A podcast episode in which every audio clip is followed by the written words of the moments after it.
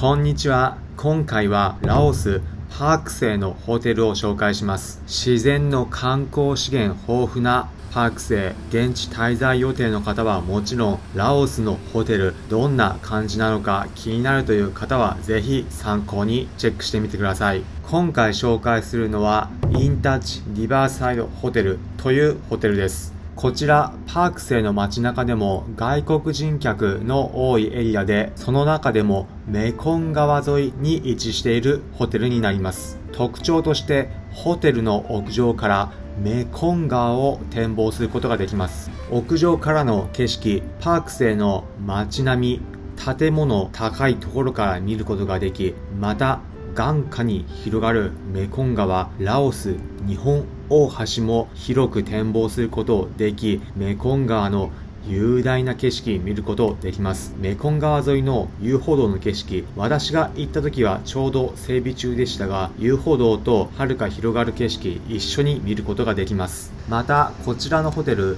屋上にはプールが設置されています。宿泊客の方は無料でプール利用することができます。そして気になる客室、私が実際に泊まった部屋紹介します。私が泊まったのはツインルームタイプの部屋でした。デスクも広々と用意されていて、ちょっとした作業をするのにも役立つ間取りでした。ベッド、クッション性は問題なかったです。バスルーム、シャワーと洗面台、独立していて、ホットシャワーも問題なく出ました。今回朝食付きのプランで滞在したので朝食も紹介します。バイキング形式です。ラオスの新鮮なフルーツ、スイカやドラゴンフルーツ食べられました。他にもラオスらしい料理、ご自身でビュッフェ形式で取って食べることできます。そして気になる宿泊料金。私が泊まった時、ツインルームの朝食付きのプランで1泊あたりお値段30アメリカドルでした。為替レートにもよりますが、1ドル100円から150円の幅で考えると、1泊あたり約3000円から4500円くらいです。支払いの時の特徴として、今回現地で支払ったんですが、カウンターでクレジットカード払いできました。ラオスのホテル、大抵の場合、